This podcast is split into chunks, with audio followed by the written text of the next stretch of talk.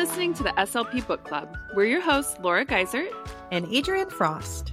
This month, we're reading The Whole Brain Child by Daniel J. Siegel and Tina Payne Bryson. Let's get into it.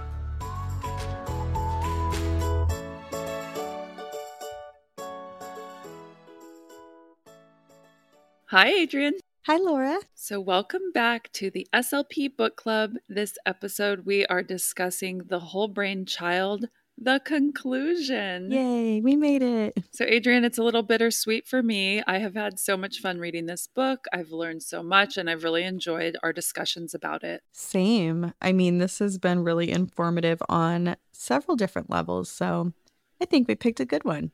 Yeah. All right. So, in our conclusion of the book, uh, you know, the authors wrap it up just by giving you the reasons to implement this whole brain approach. Basically, what you're working towards is helping children develop really strong relationships, coping skills, just the ability to see from other people's perspectives. And you're just helping kids to be healthy and happy and lead really meaningful lives. So, you know, they kind of go through all the different ways, the strategies that they've taught. You're teaching kids not to just survive, but thriving. You're transforming daily challenges that we all face into opportunities for growth. So these aren't really things you have to go out of your way to do. It's really using those everyday moments to learn and grow. You're building stronger connections with the children you either parent or work with. And encouraging integration will lead to improvements throughout their lives. We're helping these kids to be better friends, to be better spouses in the future, and to become better parents themselves. Absolutely. You know, when they were talking about helping children see that challenging experiences are opportunities to learn and grow, I can't stress how important that is. And I think it's a skill that we work on as adults, is not always thinking of things in a really negative way. I read a book I wish I could tell you who it was by, but I, I read a book by a woman who was talking about seeing all of your challenges as stepping stones on the path of your life, that they always just help you get further if you choose to learn and grow from them, not just seeing them as this terrible thing that you faced, but always looking for what you got from it, what was positive. And they didn't say this in the book, but you know that's an important thing that you can do with your kids or the kids you work with is anytime something does go wrong you could talk about what happened but then you can also say what did you learn from this? How did you grow? How did this make you a better person and that might be a good reflection for kids when things do go wrong in their lives definitely so then they they really go into kind of the generational impact that the whole brain approach has. And they talked about this at the end of chapter six in the integrating ourselves section, kind of breaking that cycle. If you did have parents who maybe weren't very supportive or didn't help you to learn and grow and build relationships, but you've recognized those things that your parents did and you are breaking the cycle. If we use this approach, children will understand themselves and can actively choose how they interact with those around them. They give examples of children, even really young children, being so mm-hmm. self aware, making comments that are just so wise beyond their years, being able to think about decisions they make and the impact that it would have on themselves and others. And we really can start implementing these things when kids are really young so that we're just building better humans. Yeah, it was really optimistic when he was talking about like the trickle down and how you know, you can raise your children to be better in relationships and then that can impact their children and then their children's children and Yeah, I think they even say like picture your child holding the hand of their own child, passing this down and impacting the whole future of our society wow. if, if we pass this information along and everyone learns these skills. But they say you don't have to be perfect, you'll make mistakes. But with this perspective, like we just said, you know that even those mistakes are an opportunity to grow. And I think we've all probably had those moments where we reflect on something that we did in speech therapy or maybe in an IEP meeting, and you just go, Oh, I wish I'd said something different. I wish I'd handled that differently. But those are opportunities for growth. And that's why you're a better clinician five years down the road than you were two years into your journey. You know, you just you just keep learning and growing from all of those experiences. Yeah. The main thing, which we've said this whole time, is to just be present with the children that you work with or parent, connect with them through the ups and downs of life's journey. And you said that in the last chapter. You know, even in that little comic, you can see the difference and you can feel it between the mom who's kind of focused on something else, either on her computer or on her phone while the kid is talking, versus turning to them, putting all your attention on them, and helping them work through whatever they're going through. It's a massive difference. And we can all benefit from being a lot more present in the interactions we have with everyone. Definitely. I mean, children are hungry for that connection. So we need to make ourselves available. Yeah. So then we have the refrigerator sheet at the end of the book. And we've mentioned before that just gives you a quick summary of all the info and strategies that they have in this book. So it's a good thing to make a copy of just so you can refresh. And if you are faced with a kid who you think would really benefit from one of the strategies, you can kind of remember how to use it and then the whole brain ages and stages section goes from kids zero to three up through older school age, nine to 12 year olds. And for each strategy that they have in this book, they give really specific examples of how you might adapt that strategy for that age group. Yeah. And I remember in the very beginning, they were talking about the refrigerator sheet and how you can provide like other caregivers with it, maybe grandparents or babysitters or people who interact with the child frequently but maybe haven't read the book. It's a great little synopsis, really handy. Yeah. All right. So, Adrienne, now I thought we could kind of go through what our biggest takeaways were from the book and how we're going to use this in our own speech therapy practices. Yeah. Do you want to get started or do you want me to go? Sure. I can get started. There were a couple of key takeaways for me. Number one was definitely encouraging children to tell their stories. So, when I think about that in speech, we always have i like to do the little five minute warm up so if you just ask the child you know what happened this weekend? It gives them an opportunity to tell their story. And you never know it could just be mundane something not that relevant or you know they went to a birthday party or whatever but sometimes you get those little gems that you can tell the child's still upset about it so that would be a great opportunity to kind of allow the child to tell their story to tell it back to help them integrate that and of course, if things show up sort of in the middle of the session, which tends to happen, I cannot even tell you how many times I have had a child in the middle of whatever we're doing. Maybe the task says something about a pet, and then all of a sudden one child blurts out, like, My dog died last year. Yeah. and it's so sad and like you just want to move on you know but that could be a really great opportunity. Like let's talk about that. Has anybody ever lost a pet? Tell me what happened to your pet. They can practice retelling it integrate it.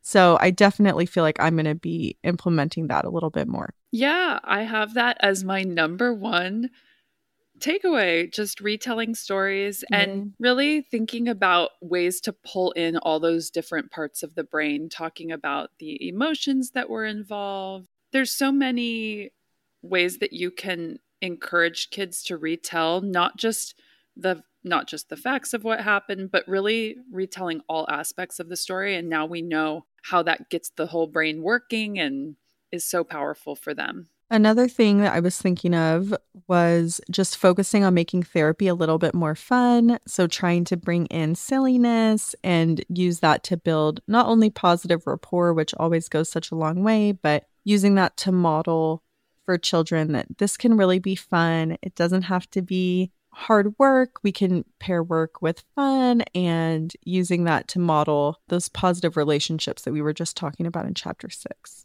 Yeah, and kind of going along with that, kind of going along with that, I was thinking about just that idea of mirroring and that the way we feel and act has such a huge impact on kids. So in our sessions, being calm, being relaxed, being fun, it really will be mirrored back to you with the kids that you work with. And so remaining calm when you can within reason. We can't always be calm, but keeping sessions fun, but setting firm boundaries is what I'm going to aim for. Yeah, I have modeling great behavior for children. So, just along those lines, right? Being the best versions of ourselves that we can be, because that will really impact them. Yeah. Something else I had on my list, Laura, was upstairs downstairs brain concept. So I feel like I really want to talk about that a little bit more. Some students need that more than others, but I could see that concept being really visual and really helpful. And you can just use, I mean, even if you initially go over the concept and maybe the child is having a little bit of a tantrum or getting a little bit heated in a different session, wouldn't it be great if you could just hold up your hand and kind of do that fist just as a signal to the child to try to turn on or access their upstairs brain? Or if you have the little visual behind you on your therapy workspace, I could see that being so helpful depending on the situation. Yeah. Teaching kids about their brain. Of course, we have the visuals. There are so many visuals in the book. If kids understand what's going on in there and that, you know, sometimes one part takes over and that would just be imagine having that knowledge when you were a kid. I can't remember learning about my brain in this way at all when I was younger. But also, just it was really big for me to realize that the way to connect with a kid when they are having those moments is to use that calm, loving voice and touch, not to kind of command and demand, or what was the other one? engage not don't enrage just to really make a connection based on whether the kid is feeling too emotional or too scared and and really one part of their brain has totally taken over to make a connection first and then be able to kind of redirect them and get the other parts of their brain involved. Absolutely. I was you know the last point that i wanted to make was about the great visual we have for the wheel of awareness so that ties in again to teaching about the brain. Could see that as being really beneficial, different way to look at the brain and maybe helping those kids who can be really, really rigid to just sort of break out of that, look at themselves as more of a whole person and not be so hyper fixated on certain things. So, another thing I was thinking about, which you don't have this problem because you're a parent, but because I'm not a parent, it can be challenging at times to coach parents on how to parent. Even though I've worked with hundreds, maybe thousands of kids, I mm-hmm. still am not a mom. And so, any opportunity mm. I get to learn strategies and specific techniques that I can teach parents to use, I love it because it builds my confidence in this area to be able to give some of these strategies. I only work with preschool or primarily with preschool age kids right now, and I do a lot of parent coaching the parents I work with do have to work with their kids on speech every day. And to be able to provide some of the strategies in this book is going to be very helpful for me, even to give the visuals to the parents or just give them ideas for how they can redirect or work with their kids even with sibling rival you know i have kids that fight with their siblings a lot so this is going to be really helpful for me yeah i love Parent education, yeah. so huge. Anything we can do to give parents strategies, especially parents who have kids who have special needs or who need speech or other services, tend to be more stressed out. So I think passing these on every now and then when necessary to parents could just be another extra boost for them and give them again another tool for their tool belt. Yeah. And then my last way I'm going to start using this with the kids I work with now is even with my little preschool aged kids, I'm going to start teaching about how our brains grow and change when we connect with other people. So, you know, in this world where it can sometimes feel like people are so focused on themselves, I think it's going to be so valuable for our children to be learning about empathy and the value of connection. So, like I said when we were talking about chapter six, I just picture the little brains like plugging into each other and then growing. I don't know why I I just love that. So I could even see myself teaching my little guys this and then when I'm leaving being like Thank you. Oh my gosh, my brain feels so much bigger from working with you today.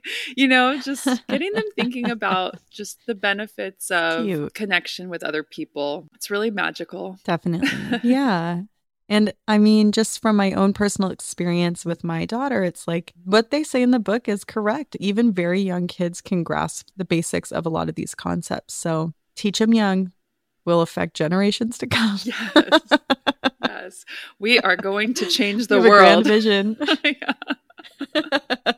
All right, so thank you so much for joining us as we read and discussed The Whole Brain Child. I know Adrienne and I have had so much fun reading this book, discussing it, learning, and thinking about how we can apply it to our speech therapy practice. We're also excited to announce to everybody our upcoming book for next month, which is The Loving Push A Guide to Successfully Prepare Spectrum Kids for Adulthood by Temple Grandin and Deborah Moore we're really excited about this book and to dig into treating and working with kids on the autism spectrum a little bit more.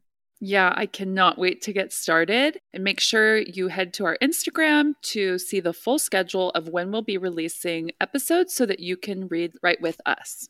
Once again, thank you so much for joining us, and we look forward to seeing you next time. Yeah, see you next month. Bye, Adrienne. Bye, Laura.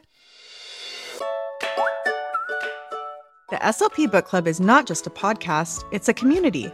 Go to facebook.com slash groups slash the SLP Book Club to join the discussion after each episode.